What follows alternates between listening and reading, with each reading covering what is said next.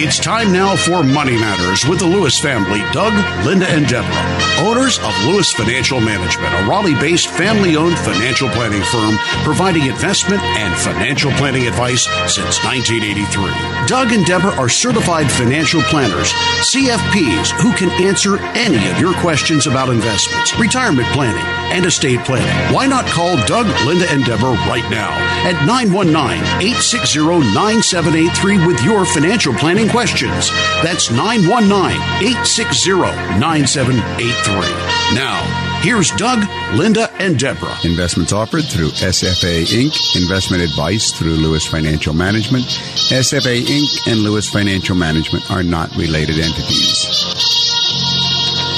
And we are the Lewis family, ready to answer your questions tonight. This is Linda Lewis, and thank you for joining us on Money Matters on News Radio 680 WPTF. And I'm Doug Lewis, certified financial planner. And I'm Deborah Lewis, certified financial planner, and we're here to answer your questions for the next hour. There was a question, wasn't there, Deb, about IRAs and beneficiaries? Really was, and it was one of the newer ones or the ones that we get all the time, but a new version of it. So, Doug, could you briefly explain some of the options for selecting the beneficiary of an IRA, especially if this person wants to save as much in taxes as possible? Yeah, you know, the question of IRA beneficiaries, Debs, is quite uh, complicated, actually. First of all, there's the question of whether a person is married or not married. Now, if they are married, then of course the spouse will say it's a husband and a wife. The wife, if the husband dies first, can always take the husband's IRA and roll it over into the IRA of the wife tax free. Okay. But then the question is what happens next? Now, if each of the husband and the wife, if each of them have written in their IRA that the beneficiary is the other, at the first death, when the wife, who is the successor in this case, rolls it into hers, then the beneficiary on hers needs to be changed because she had him as the beneficiary. She might have had her children as successor beneficiaries, but she needs to change the beneficiary to where they are now her her desires, so they are now the primary ones. Then, of course, comes the question of at this second death, at the death of the spouse, then comes the question of what happens. Well, in the normal case, there is no spouse, and so the children get the IRA but have to pay the taxes. And that's the most common situation because in most cases they need the money and they want their The inheritance. children need the money. The children need the money. Right. So let's say we're talking about a situation where you have uh, dad dies. He did not need the money, but was already taking the required minimum distribution because he was over 70 and a half years old. Right. And so that started. Now dad dies. Mom's now got A a, question, a, a widow, but what to do? She's got the important decision of how to take care of dad's IRA distribution and what to do with it. And let's say she doesn't need the income. Okay. Well, first of all, she can roll it into hers because she is the spouse, and that's a tax free move. But she must continue taking the distributions that he was taking. However, they can be recomputed over her life rather than over his life, which might reduce the amount that's required as a minimum to come out, leaving more in there for tax free or tax deferred accumulation. And that's good because that's this person's intent. How do I take out as little as possible because I don't need it to live on? Right. Because I don't want to pay unnecessary taxes on income that I don't really need. Right. So if I if I am now the the surviving spouse and that's my concern, I can now at this point only take out the required minimum distribution over my lifetime. Exactly. Okay. All right. That leaves more in there and reduces the amount that's got to come out. Now, what happens when this spouse dies? When this spouse dies, then assuming that the children don't need it. all have jobs, gainfully employed, are doing fine, and don't want unnecessary income to pay unnecessary taxes on. Right. But prior to her dying, she probably designated She would have to. her children as beneficiaries of her IRA, right? She would have to. That's right. That's exactly right. So, So if this- this goal is to save taxes over all three generations, then you want to stretch out the required payments from the IRA as long as peri- as possible.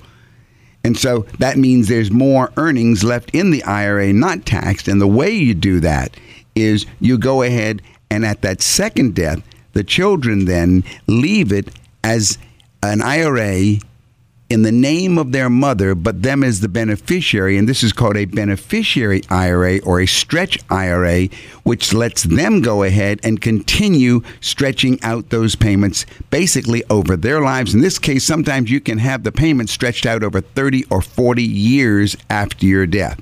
So it's a very powerful uh, option for those where it is not needed. Now, of course, if you're single, it's totally different, but then it's to your advantage to name a beneficiary who's younger than yourself because this will allow the beneficiary to further stretch out the payments when he or she inherits this IRA on the single person's death.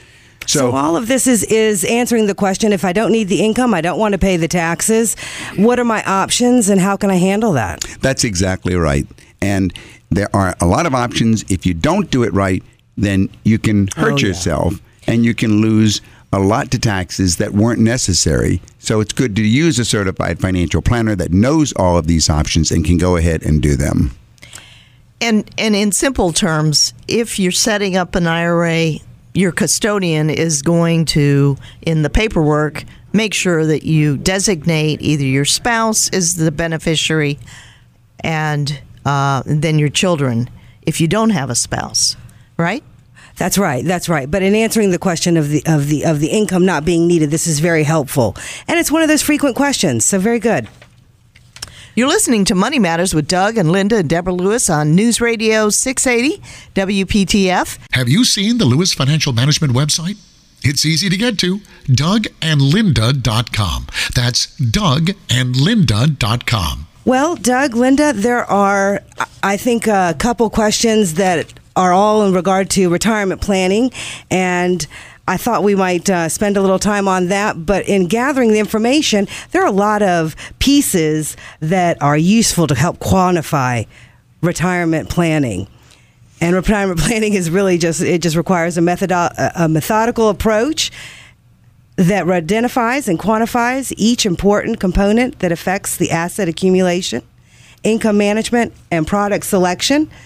And here are some of those. What are some of those things that we need to quantify? Well, I think the key word in your question, Deborah, is quantify because most people do not go ahead and quantify. They don't quantify, uh, and quantify means puts numbers to things. They really don't think about putting numbers to their uh, desire for financial independence. So, the first order of business for sure is taking a tally of everything you own, quantifying, and then quantifying what is the difference between your financial assets and your non financial assets, or I like to call it your use assets and your non use assets or your investment assets. Now, a use asset, what would be a use asset, Deborah? Uh, your home, your car. home. Exactly, an automobile. So Any- it's not an investment asset, it's a use asset. That's exactly right. So we need to separate all of those use assets because they are useless as far as our computation or our quantifying. And once we've uh, separated them, then we need to go ahead and quantify those assets for investments.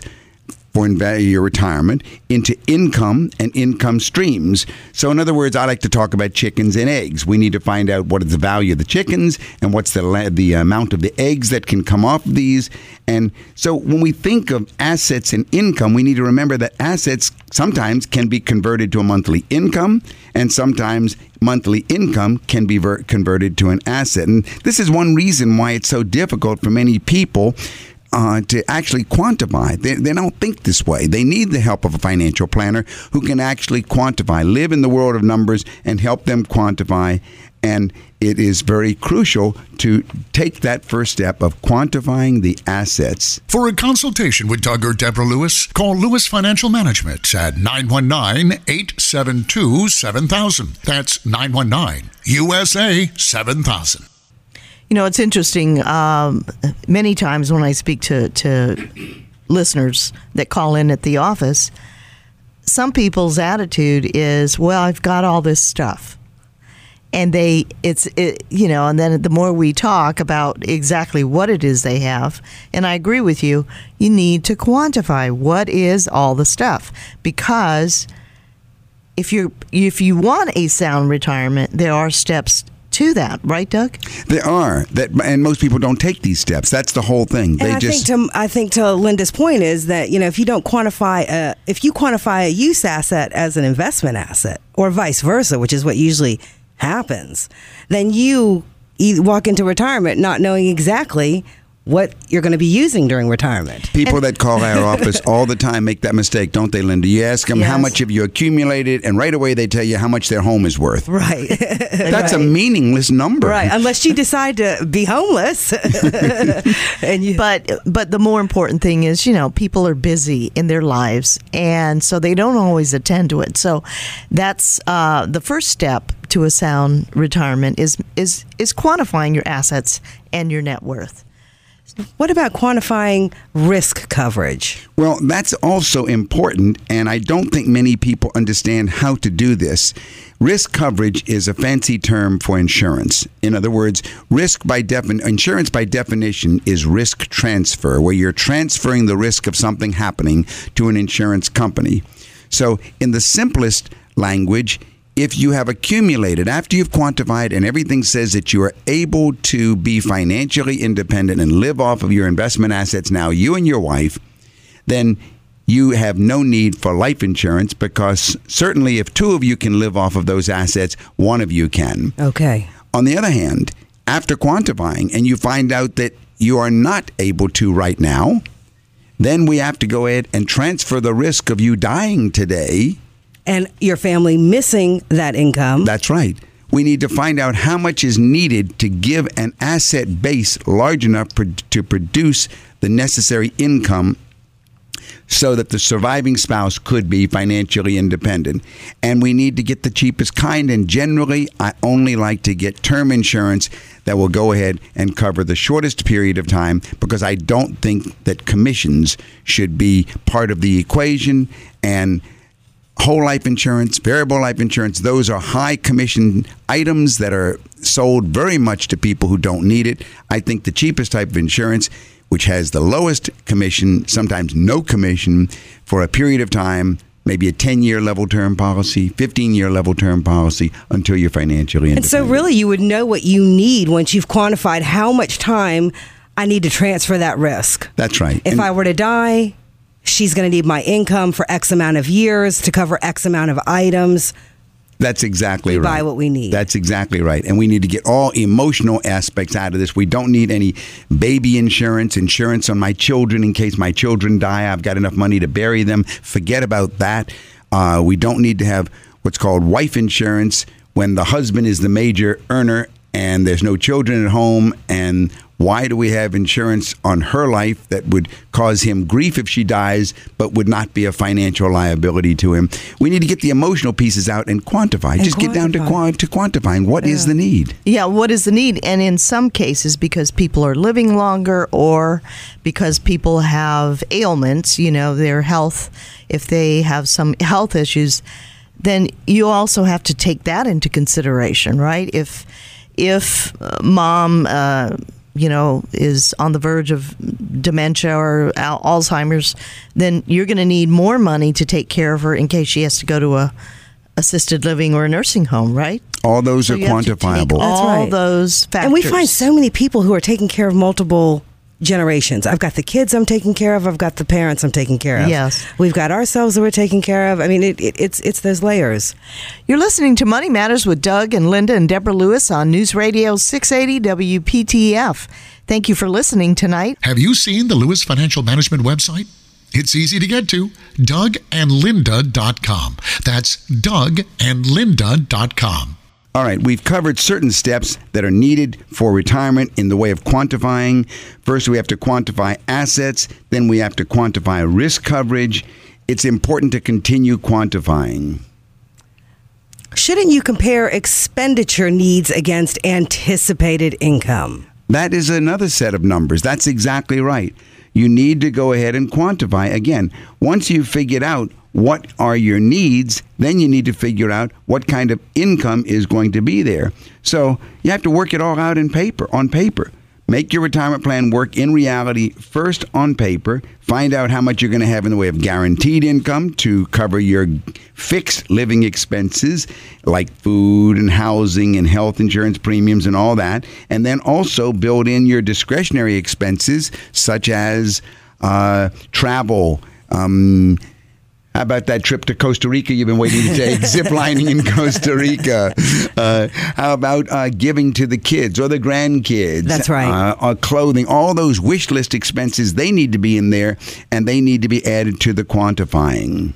Hey, Joe, this is the Lewises, Doug, Linda, and Deborah. How can we help you this evening? Hi, Doug. Linda. Good evening. I appreciate what you guys do. It's great information. I listen almost every Sunday evening. Well, Thank you, thank you, Joe. so much.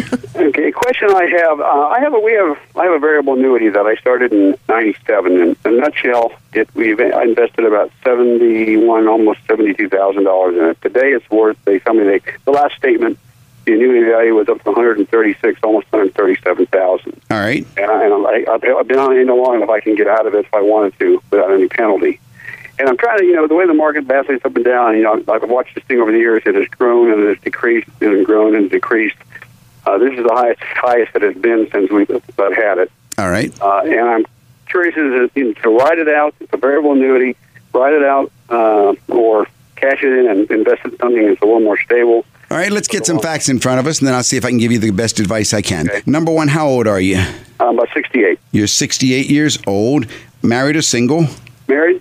Married, uh, still working or retired? No, both both my wife and I are retired, and we have pension income that's more than enough to cover our our monthly expenses. All right. Well, that's very important. Okay. So, retired couple in your late in your uh, uh, middle to late sixties, Right. And you have enough pension income coming in to support your living expenses. Now, what does your investment portfolio look like?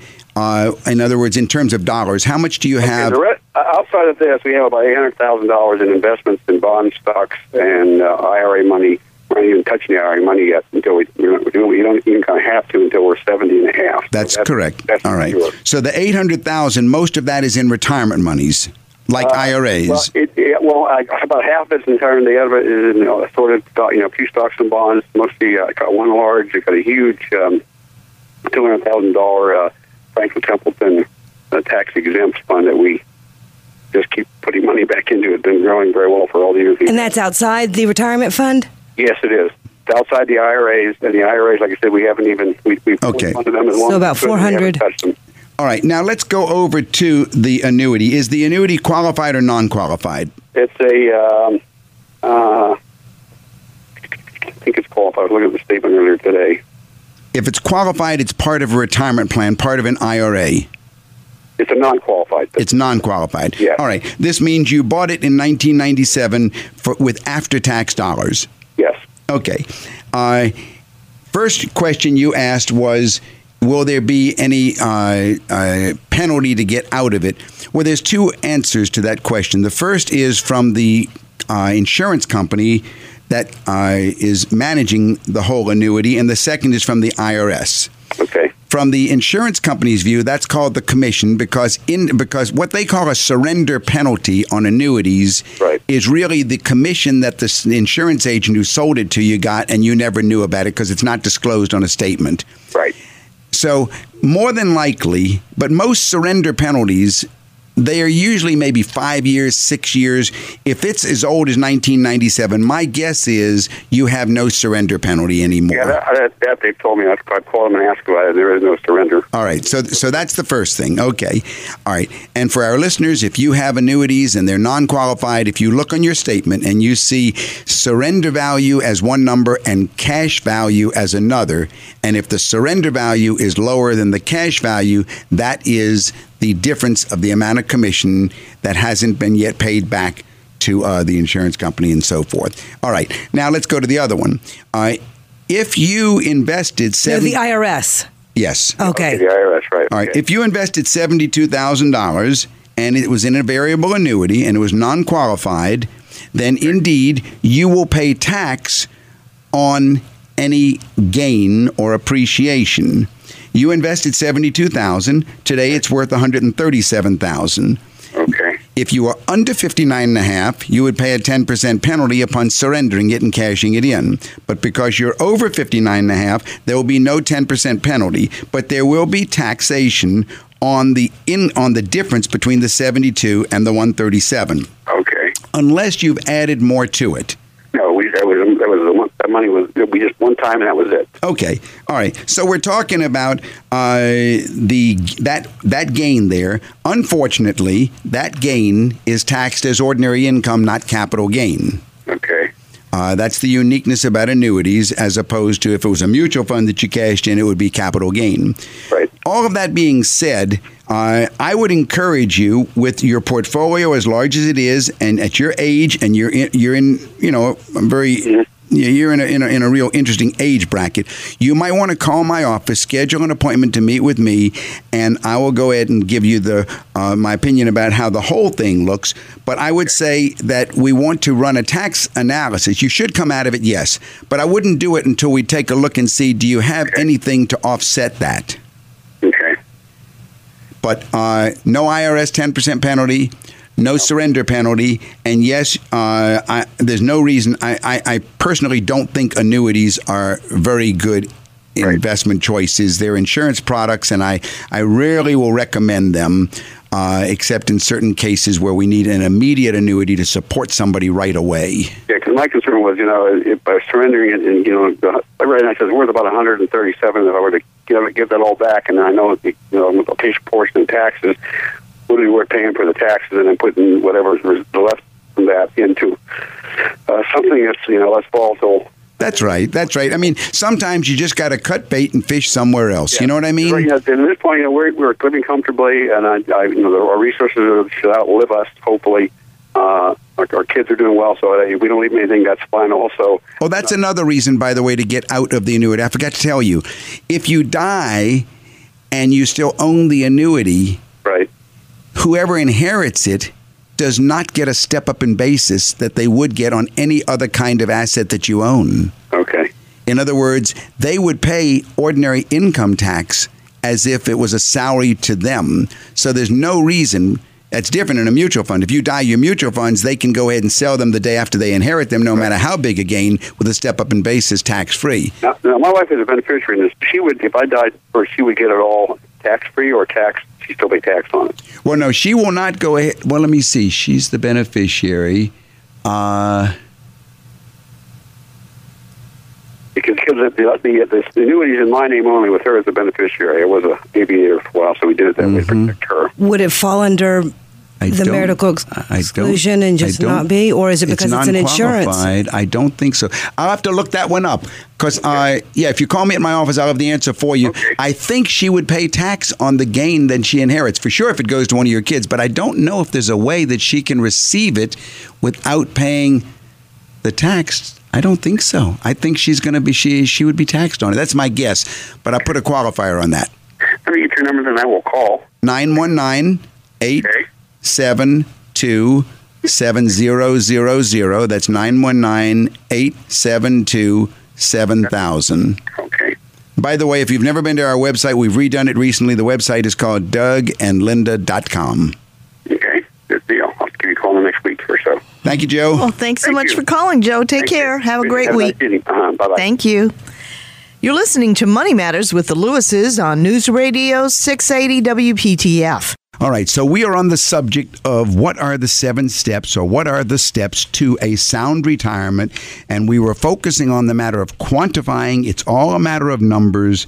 You begin with quantifying the assets that you have, first by separating your use assets, such as a home, from your investment assets, then quantifying your investment assets as to what is their income potential, what is their value, calling them either chickens or eggs, which ones can be changed from one to the other. We then went to the second step, which was quantifying the risk that needs to be transferred by means of insurance until you are there. We then covered the third step, which was comparing our needs with our future desired income, not only the recurring needs, but the right. but also the I wanta, the wish list expenses. Mm-hmm. All right, where do we go from there?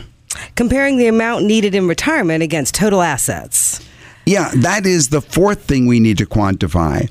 Besides calculating your income and your expenses at the point of retirement, you need to figure out whether your funds are going to last throughout your retirement years. In other words, you want to quantify, and this is very tricky because it is. yeah, this Deborah, is where we spend the most amount of time. That's right. Most uh, financial planners do something that we don't like, and almost all the software programs that you can buy out there do the, what we don't like. They quantify what's called net present value. Explain what that means, Deborah. Well, it's sort of a, a way of taking what you're going to need as a fixed lump, um, lump sum or amount and then looking at it as if it would support you for the rest of your retirement years or your lifetime. And then at the And year then- that you die, how much do you have left? Zero. So it's a depletion mesh- method. We don't like that No. method at all. We want to quantify what is needed for you to have income coming from your investment portfolio to support you at your desired lifestyle and still not go down over your life. Maintain its value or at least keep up with inflation but not deplete. That is very important. Right, because there's the obvious. What if I live one day longer? That's right. I mean, I, I can guess how long I'm going to live, but if I live one day longer, I've depleted my assets. That's right. So that would be comparing the uh, need in retirement to against your total assets and how to make that work. Yeah, and I think I think the uh, the the matter of risk hasn't been touched yet, but that is a matter that is very very important because uh, so many people stop right there when they get this far. They get it on paper, but they they, they, they go to these free lunch seminars out there and they go to this website or they hear this this radio person or this television person say, "Oh, you can do this and this will give you this and this will give you that." Well, we haven't touched this matter of risk yet. And uh, that's not always the case. The fine print always says there are no guarantees. Right. and realizing that there are no, No guarantees, guarantees. right? Then you need to have someone help you evaluate what are suitable investments that are relative to your risk tolerance, your investment knowledge, and what is the volatility that your portfolio can sustain while you're drawing out. Uh, so, in short, I would say you need to not invest at all beyond your own skills, including those of your advisor. If your advisor is trying to sell you something, That you don't understand even. May you may not even know if it's too risky for and you. you may under figure out that he doesn't understand it either. That's right. That's a good red flag to um avoid that. And one of the um, one of the things that comes up with a lot of, with some of our listeners that that I've spoken with is that the person that sold them whatever it was they were buying didn't disclose what they were paid. I think You know. is so crucial, Linda. It is. You, as the investor, you should always ask your investment advisor, your financial planner, What exactly how much do you make on this? In this transaction. In this transaction, you should always ask if it is a mutual fund with a load, how much is the load that you get? If it's an annuity, how much is your commission? If it's a REIT, how much do you make? That should be totally transparent. Because there is no reason to not know. That's right. And I would say the most important part, Doug, Linda, is the is the very last point, which is keeping this plan current. You can quantify and quantify, but you need to make sure that that quantification of those numbers is updated. Exactly, because things could change in one year, and they usually do. and uh, your health status might change, or your health cur- care costs could change or go up or go down. Uh, your life expectancy Things change. That's exactly right. Exactly. And uh, for other folks, uh, your employment status might change, like Chris, our, our recent caller. And even your expected retirement might, you know, retirement date might change. And for others uh, of our listeners, and our hearts go out to you, some have suffered the loss of a spouse through either death or divorce. So, whatever your situation is, it's important to work with a qualified advisor, a certified financial planner that can help you uh, with your many steps to planning your retirement and a comfortable comfortable retirement at that. You're listening to Money Matters with Doug and Linda and Deborah Lewis on News Radio 680 WPTF. For a consultation with Doug or Deborah Lewis, call Lewis Financial Management at 919 872 7000. That's 919 USA 7000. Bobby, how can I help you this evening? Hi, Doug and Linda. How are you this evening? Fine. how Oh, are just you? Fine. Thanks for calling. In forming a C corporation between two individuals where each owns 50% of the stock, the consideration is whether in having a cross purchase agreement for each of us to hold an insurance policy on the other partner to fund the purchase of that, or to hold an insurance policy on ourselves and either will or gift our half of the corporation to the other in the event of our death. The idea is that in the event I die, Right. my wife does not want any of the stock. She does not want Sure. anything to do with the company. Sure. That's I mean that's standard in small businesses. Exactly. We're just trying to figure out the best way to handle the transfer of the stock. I like the stock redemption method, tell you the truth, best, which is not one of the two choices you made. Explain that briefly to me. Well, the question is who gets the insurance proceeds? Right. The fallacy in the one that you laid out as choice number two is that she writes it in her will that she's going to do something with the stock. Well, how does your partner know when she changes her will? Or how do you know when your partner changes his will? You wouldn't know that. So there's no control. Right. Let's put it the other way. Your partner's your partner dies and his wife gets stock in the company. Now you got to go ahead and deal with her in running this company, and you don't want to deal with her, and she doesn't know how to, and so, but she's got these stock certificates. Okay. All right. So the way I prefer to see it is where the company buys life insurance on the two of you for the value of the stock. Okay. Now, if your partner dies, then the beneficiary of the policy is the corporation.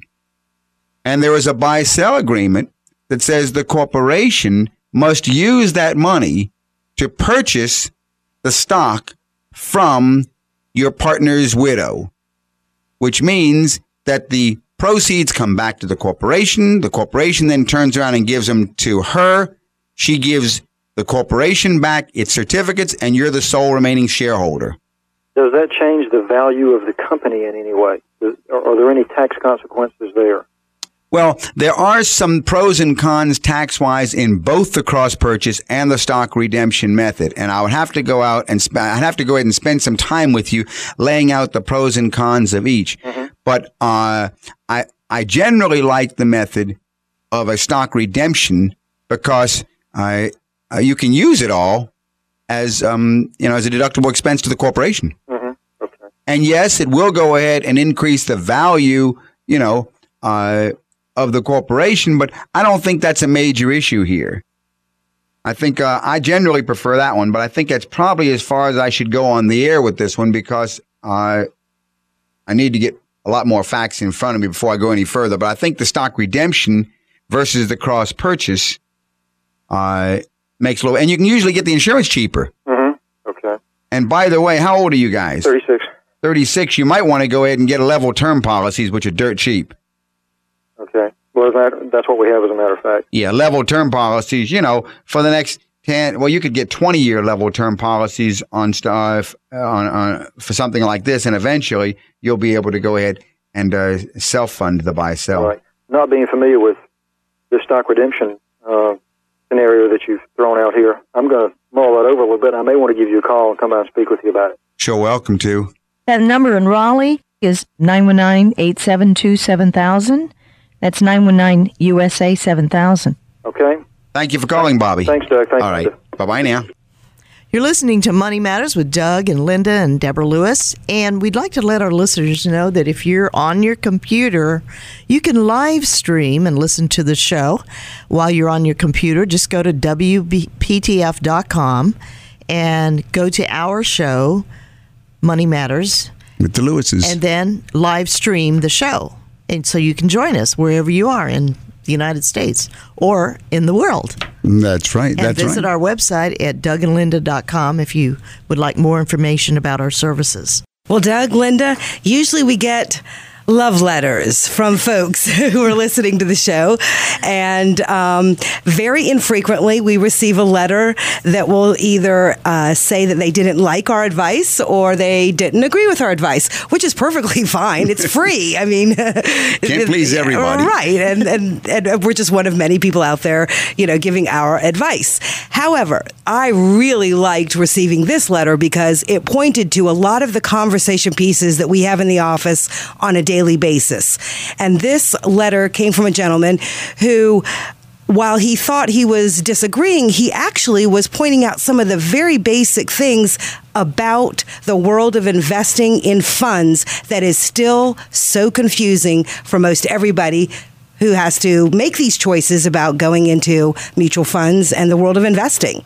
You know, Deborah, uh, I wish uh, Barry's his name, and I wish Barry had given us uh, a return address on his letter that came in because I would have loved to have written an answer back, but I just have to do it over the air because it was a very interesting letter. Of course, he does think that I'm, uh, I think he says either you're Hey, hey, ignorant or a no, no, liar. no, no, no, no, no, That's no, all no, right. no, no. That's all right. That's all right. No, no, no. Okay, all right, all right. Well, let's, but what I really a very strong opinion. okay. All Wait, wait, wait, wait, wait. but- Hold. Let, me clarify. Calm what I, down, calm down. What I really liked about the letter was he says that he has been listening for years, almost every week, and I think that's great. Yes. that's great. Now, unfortunately, he has a little bit of confusion in his understanding, but he sent in this article, which was very uh, interesting article entitled "Load Funds Cost More Than You Think."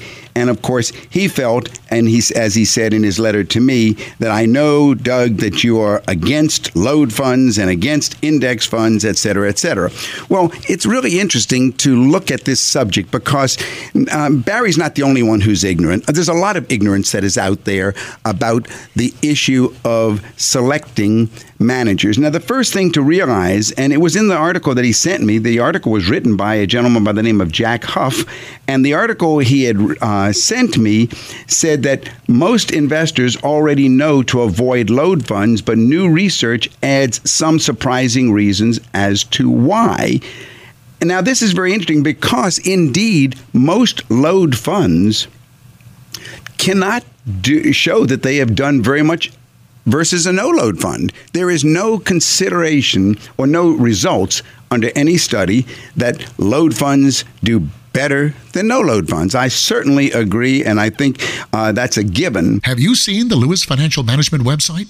It's easy to get to dougandlinda.com. That's dougandlinda.com. All right, now it says here in the article uh, that not only a load fund, but there is a percent. Let me see. He says in the article new research suggests that no load or direct sold funds compare better on risk, manager talent, and most different returns, even after adjusting the differences in fees.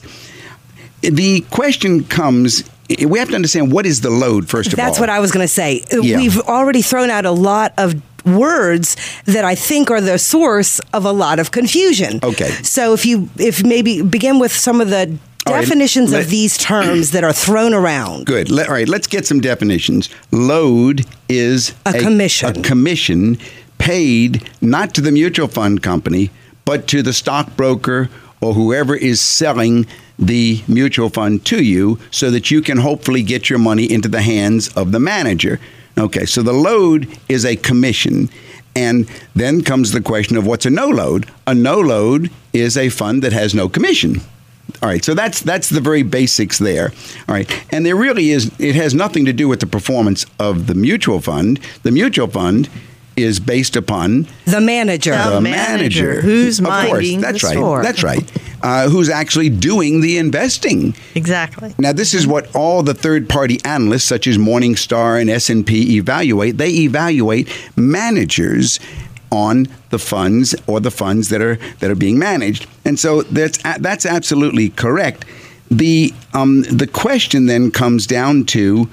If, it, if there's no difference between load and no load, you can't go ahead and, and make a general statement that all no load funds have done well and all load funds have done poor, because personally, if I ever advise a client to go into a load fund, I usually like them to get in for no load. That's right. That's right. I was going to say then the word then then the word becomes much more important as to is it a managed or an unmanaged. All right, and now we come to the second part of this article, and this is very important. It's the question of active versus passive.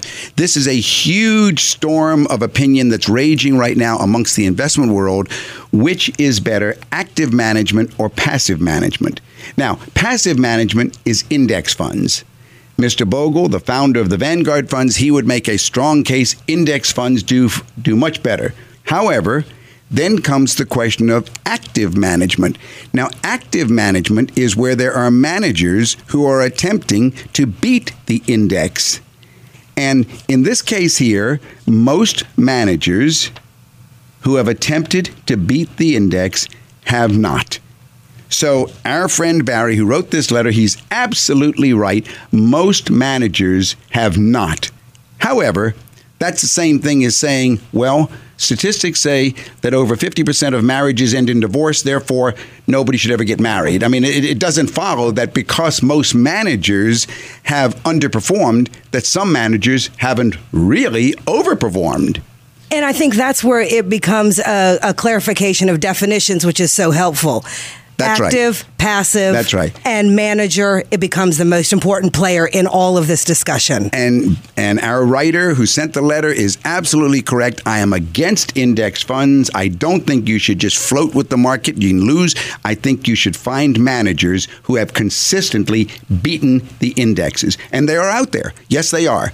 You should only have managers who have actively beaten the indexes year by year by year over at least the last 10 years. And that 10 year mark is often a very important mark because it's going to include, just like everything have a positive and negative, we want to include the years when that manager has made money and when the years when that manager has lost money. Right. So this article that he sent in focuses on load versus no load. It's an it's a it's a non-event. It it doesn't make any sense to even look at that because of what I said. It's not evaluating whether Apples to apples. But active versus passive is the second issue, and this is crucial. And I am very much against passive funds. I'm very much in favor of active management. And then number three comes the question of something called alpha. Alpha also was written about in this article. And alpha is the ability for a manager to give extra return with less risk. It's how we measure if he added value. That's exactly right, Deborah. So, yes, indeed, we are against passive management. We want active management of funds. Number two, we don't care whether it's load or no load. It's best if you can get into a fund without paying a load, and those are the ones we prefer anyway. But most importantly, is alpha that managers who we select have beaten the indexes and have done it with less risk. And that's really where a financial planner, I think, really helps everyone, no matter what your income, no matter if you're looking at your retirement plan or your personal portfolio.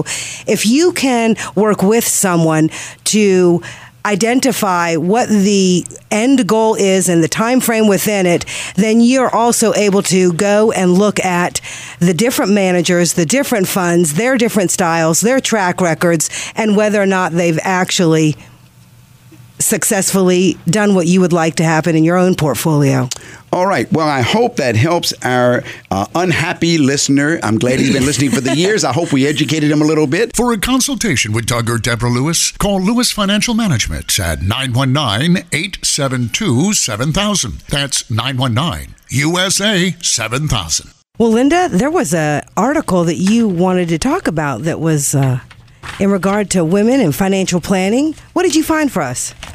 Well, this was a very, very interesting and. Uh, you know, just a well, well uh, presented article about how women, uh, well, women in general, with women, there's a financial divide, and many women live in the present, so they're focused on the here and now. What do you mean a, a divide? You mean be- dividing be- women between women and well, and men. and men? Because so, uh, women are more likely to find themselves or their families coming up short. Mm-hmm. And, you know, we've been talking about retirement and having a se- secure future. Well, women face many responsibilities, and they're either uh, taking care of themselves and their families. And so their financial security is being perceived as a, a future event. But now is exactly when they should be looking toward the future. That's right. You know, who who's going to take care of, of the women who have been taking care of everybody else? You know, when will they have the financial security to take care of themselves? That's got to be the biggest thing that's on most women's call, oh, the women who call the office. That is the biggest concern they have. When am I, you know, when am I going to have time? So now is the time to take care of finding out if we're going, if we as a family are going to be financially able to make it. And then in the end, as the, if this scenario plays out the way statistically it, it's supposed to, he's going to die, and I'm going to be in the same boat I need to. I, I'm in right now. How do we? And then how do I make it?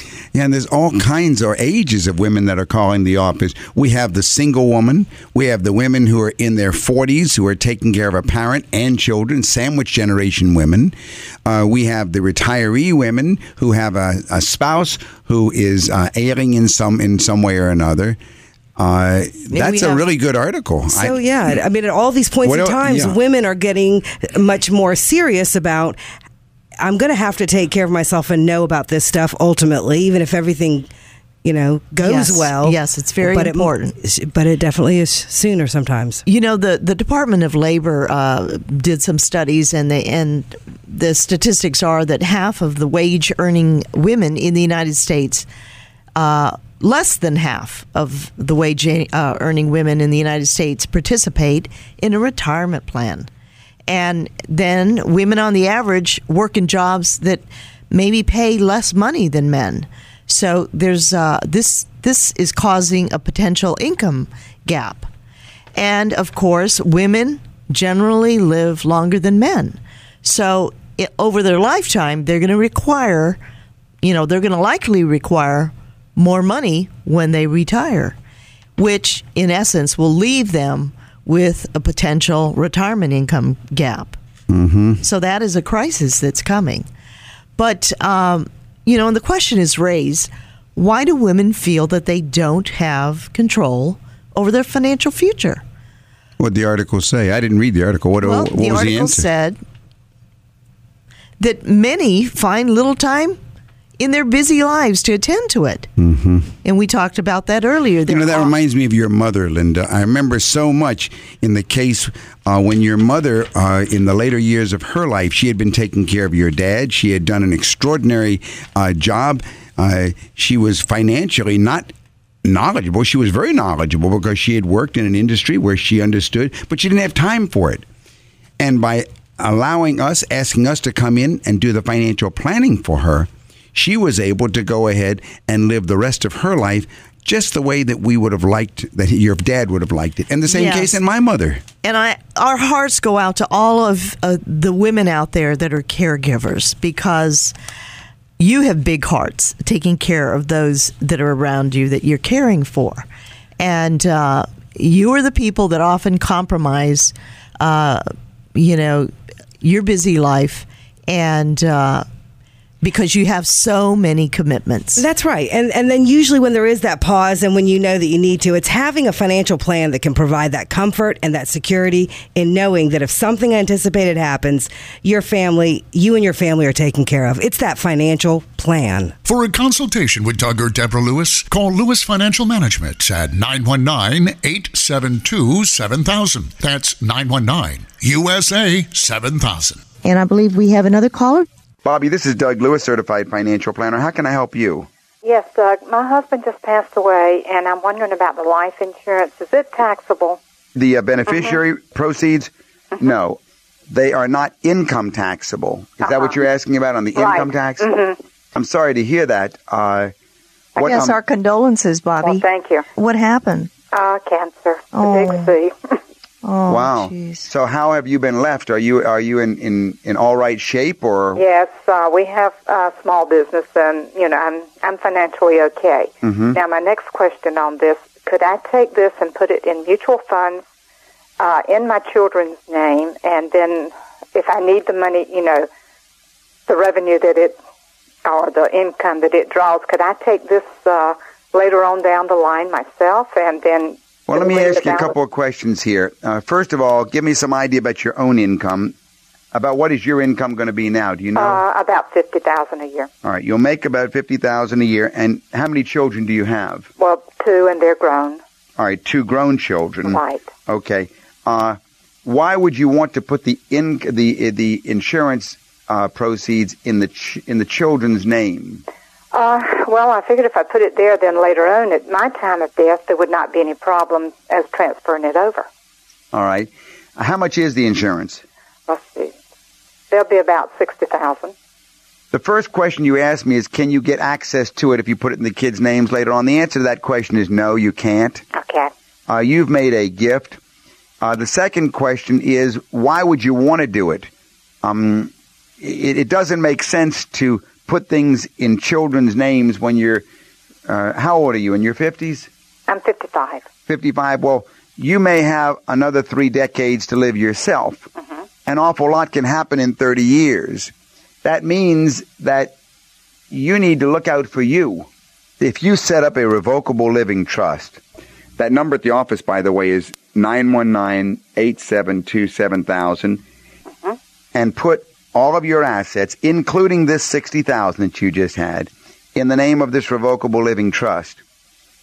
And then at that, that what that means is at your death, it would be immediately transferred without any time delay, however you desi- desi- desired it to go. Mm-hmm. So the, the question of, of letting, of being able to let it pass to the children easily is immediately solved using the revocable living trust strategy. But I would definitely not put anything in the children's names. Okay. In the revocable living trust, you can designate how much will go and what specific investment, if you want, will go to which child. You can say it will not go to a spouse if that child is divorced Okay. or going through a divorce. You can make it as restrictive or as permissive as you want. Okay. That's what I needed. Yeah. Okay. And those are different trust provisions that you can write into the revocable living trust document. Mm-hmm. And and yet you control it all during your lifetime, which is my main concern. Your children have many more years than you will ever have to accumulate, particularly since your husband is no longer with you. And and you know, and I don't I don't think it's selfish to think that you need to think of yourself first, Bobby. Um, and I'm glad that you know you have enough skill and, and probably wisdom in, in being able to continue the business since your husband is not with you. But consider that, and, and if you'd like, you know, to call our office, um, I'll be happy to give you the number. We could send you some information. Okay. That number in Raleigh is 919-872-7000. That's USA 7000. All right. So I would I would write down your questions, and then uh, it might be advantageous for you to work with a planner that can help you, you know, work through all of this. Okay. All right, thanks for calling. Thank you. You've been listening to Money Matters with Doug, Linda, and Deborah Lewis. Money Matters provides you with a personal financial hotline on any subject where money really matters. For more information, you can call Doug, Linda, or Deborah in Raleigh at 919 872 7000. That's 919 872 7000. Or go to dougandlinda.com and listen again next Sunday at 6 p.m. for more Money Matters with Doug, Linda, and Deborah Lewis on News Radio 680 WPTF.